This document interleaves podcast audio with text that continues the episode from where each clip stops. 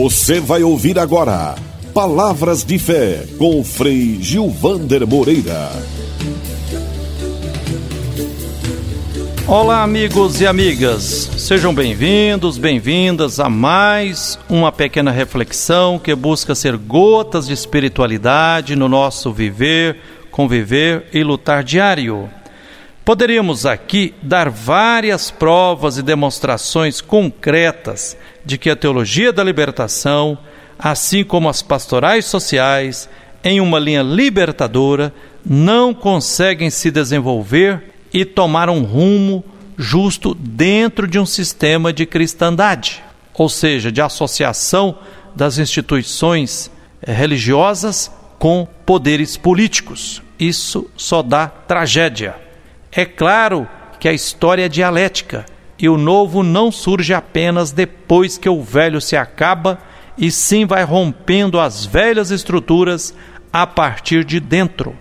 Assim, comissões de justiça e paz, bons trabalhos da Caritas e outras organizações, assim como organismos sociais nas igrejas evangélicas, luterana, episcopal anglicana e outras, podem sim existir e se desenvolver ainda dentro de uma eclesiologia de cristandade, ainda tão frequentemente vigente nas igrejas. No entanto, o risco é que a teologia que vem daí, mesmo produzida pelos irmãos mais abertos à perspectiva libertadora, não vá muito além da legitimação das velhas estruturas, que nada tem a ver nem com a proposta evangélica, nem com o que seria a missão de uma igreja cristã no mundo do século XXI.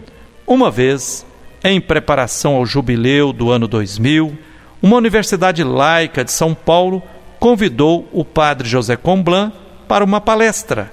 E ao discursar, José Comblan aludiu criticamente à celebração do jubileu do ano 2000. Um jovem presente o questionou depois de dois mil anos de cristianismo, como se explica que o mundo seja esse que está aí, violento, injusto e cruel com os mais pobres? perguntou o jovem.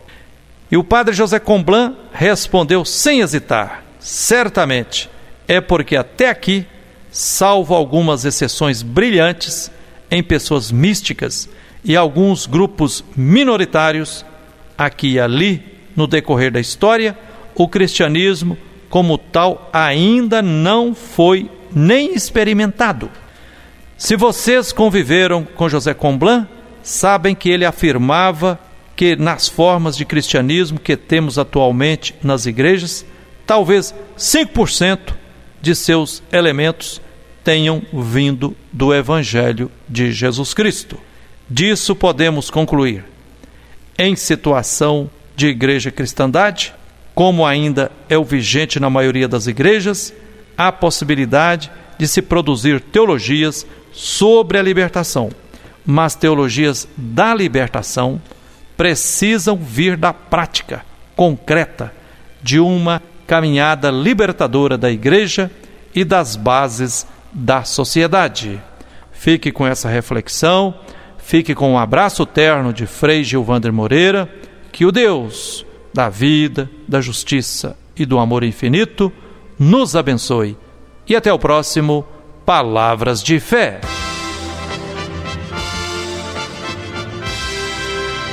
Você acabou de ouvir Palavras de Fé com Frei Gilvander Moreira.